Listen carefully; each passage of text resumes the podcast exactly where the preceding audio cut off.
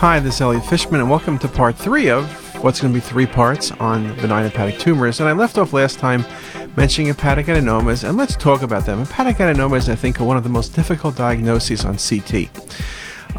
Some statistics. The majority is solitary, but they can be multiple, particularly if patients have glycogen storage disease or liver adenomatosis, then they're really multiple. They can range in size from a centimeter to over 15 centimeters. The larger lesions are more prone to bleeding. And the two issues with hepatic adenomas, spontaneous bleeds, where the liver can rupture or the tumor can rupture, and that these patients have an increased incidence of developing hepatomas from the lesion. And again, in terms of just some of the statistics, there's an increased incidence with oral contraceptive use, as well as the use of anabolic steroids. And as we mentioned, glycogen storage disease type 1 has multiple hepatic adenomas, but that's really rare. A number of different articles have looked at CT and MR of hepatic adenomas, and some of the characteristics they talk about: hemorrhage, necrosis, calcifications, and fat. And that's often due to, of course, to prior bleeding and acute bleeding. So some other things we know. More common in younger women, and again, the predilection to hemorrhage and rupture is the key things. So when we look at the lesion, its appearance really depends on when we find the lesion. If we find the lesion in the acute setting where the patient presents with acute abdominal pain and bleed, then we're going to see hemorrhage, right? We may not even see the lesion because the lesion, which is typically vascular, or at least somewhat vascular, often ruptures and you don't see the lesion. You may see second or third lesion, but not the primary lesion that bled. You then also may see the lesion when the patient has not bled. Maybe it's an incidental finding, and then you may see a mass that's vascular, but not as vascular as, say, a focal nodular hyperplasia, but also not as homogeneous. So typical things we put in general: hypodense or isodense, but again, it can be hyperdense if the patient had a bleed. There's enhancement in the arterial phase, but that's variable. These lesions can become isodense fairly quickly. So let me show you some examples. Here's a very nice hepatic adenoma, easy to recognize because you see the bleed in the lesion. What else can bleed? Well, if you get stabbed, you can bleed, but typically the things that bleed are hepatic adenomas and hepatomas. Hepatomas that bleed typically occur in hepatomas that are in cirrhotic livers. So hepatic adenomas are in non-cirrhotic livers. So my rule is, if you see a bleed spontaneous in the liver, it's hepatic adenoma, and particularly when the patient's younger, age 30 or 40, and it's a female. And here's that same case. You see that halo around the bleeding. And you also see subcapsular blood, inferior aspect of the liver. Another example, upper quadrant pain. Now, patients with hepatic adenomas that bleed can present with symptoms of ulcer disease, symptoms of aortic dissection, symptoms suggesting acute cholecystitis. So here you see a bleed in the left lobe of the liver where the primary lesion was, and you see subcapsular blood by the right lobe of the liver, but you also see a secondary lesion near the left hepatic vein. So we know this was a spontaneous bleed, and we can see why. It was a vascular lesion. You don't see the lesion that bled, you see the second lesion. The bleeds can be very large. Look at the extent of this bleed. It looks like almost a stab wound. I don't see the mass, but we know it's hepatic adenoma, and here it is about 2 weeks later when a lot of the blood gets resorbed. Another example, look at the left lobe. You see the bleed in the left lobe? That's a hepatic adenoma that bled. This liver is somewhat cirrhotic, so you would consider hepatoma in the differential diagnosis. The patient had surgery, had resection of this bleed, and this was a hepatic adenoma. I mentioned sometimes they're hard to recognize. Look at this case, abdominal pain, and maybe that was just coincidental, but look at the left lobe. You see this kind of unusual swirly enhancement on the arterial phase imaging? You see it again on the coronal view. You can recognize there's a lesion there, but it's hard to define. Now, when you go to venous phase imaging, it's even a bit harder to define. You can look at the angiographic map, and there's the left hepatic artery, which is somewhat splayed a little bit, but there's no real neovascularity that I could see. And we look at it again, and look at delayed phase imaging. Here's the early phase. Here's delayed phase. You see that? You see the mass? Now look how obvious it is, and look how obvious the multiple lesions are. So this is an example of where hepatic adenomas are best seen late, and they're multiple, and they're so obvious. But look how it wasn't so obvious on the earlier phase imaging.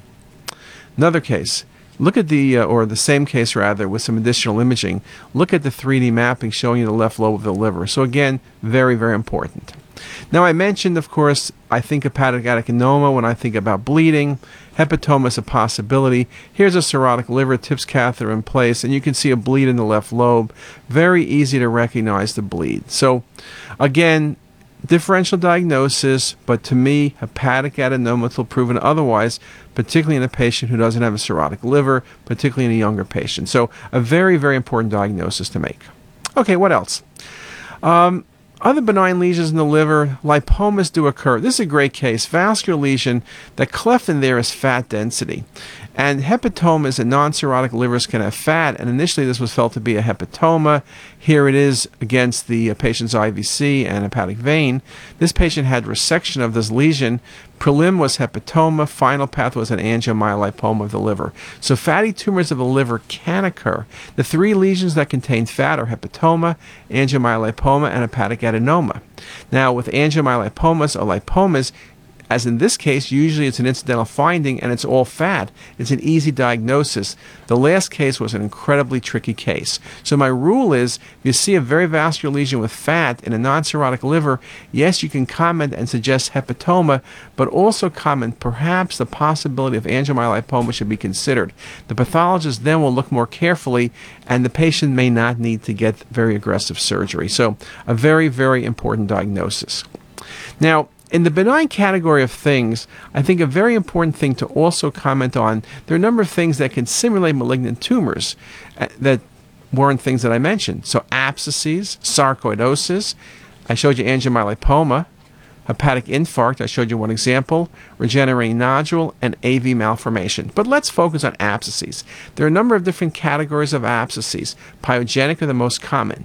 Amoebic abscesses, in the U.S., we see those with foreign travel, particularly to Mexico, parasitic, fungal abscesses, immunosuppressed patients, granulomatous disease, other etiologies, bacillary angiomatosis, like in HIV patients.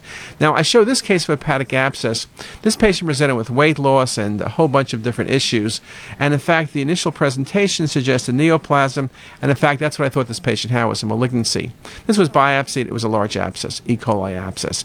And this case is a wonderful example of making the point that abscesses can look like large necrotic tumors. It can be a difficult diagnosis.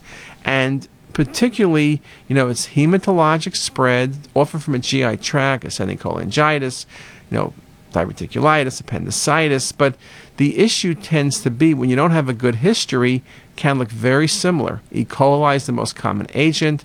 And you can see from the clinical presentation a fever, right-sided pain, even weight loss and elevated LFTs can look exactly in presentation like a malignancy. So it can be tricky. Now, pyogenic abscesses can be single or multiple in number, can involve larger or smaller parts of the liver. Rim enhancement is not uncommon. They may contain air within the lesion, though I will say that less than 10% of hepatic abscesses have air, and if you're worrying about seeing air, you're going to miss 90% of abscesses. When they're in the right lobe, you should consider amoebic abscess. They can be cystic, but they can look like this with this daughter cyst appearance. And you can see this as we go to the coronal views, very nicely shown, this kind of mass. It's not the appearance of a typical amoeba, of a E. coli abscess. It really does look like that possibility of amoebic abscess. And then look at the late films. You see this kind of cluster. We talk about it with ascending cholangitis, a cluster sign. This almost looks like that cluster, but this is very good for amoebic abscess. Again, a history of foreign travel is particularly important. It's the most common extraintestinal manifestation of amoebiasis. And again, think about geography, India, Far East, Africa, and South America. Patients are usually very sick with high fevers. And again, the travel history is indeed very critical. From the CT perspective, cystic lesion, often with an enhancing rim, the zone of edema around the border of the lesion, as I showed you in this case. And again, lesions are usually solitary, but may be multiple. The prior case, I guess, was one big lesion with septations. So something very, very important to consider. So abscesses are one of the categories of things we do consider.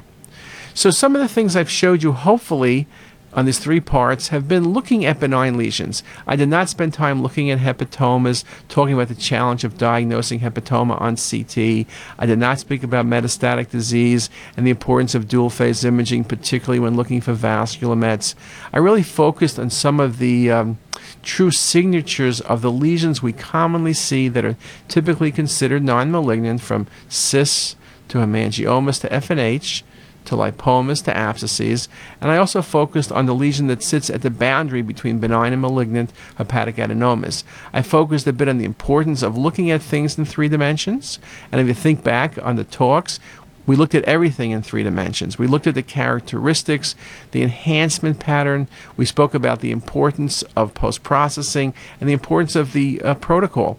Unless you inject with a good rate, let's say 4 cc's to 5 cc's a second, a lot of these signatures may not be well seen. That becomes very important. And the signatures allow you to make a very specific diagnosis. It's particularly important in this era of radiation reduction. The way you reduce radiation doses, make the diagnosis correctly the first time. Don't end up getting three studies or having the patient yo-yo back and forth. So hopefully this was helpful. If you go to CTSS, we have thousands of cases of liver, interesting cases, benign, malignant. You can use the search engine to take a look and find whether you want to see hepatic adenomas or FNHs. Look in the Pearl section, a lot of nifty findings. And with that, have a great day.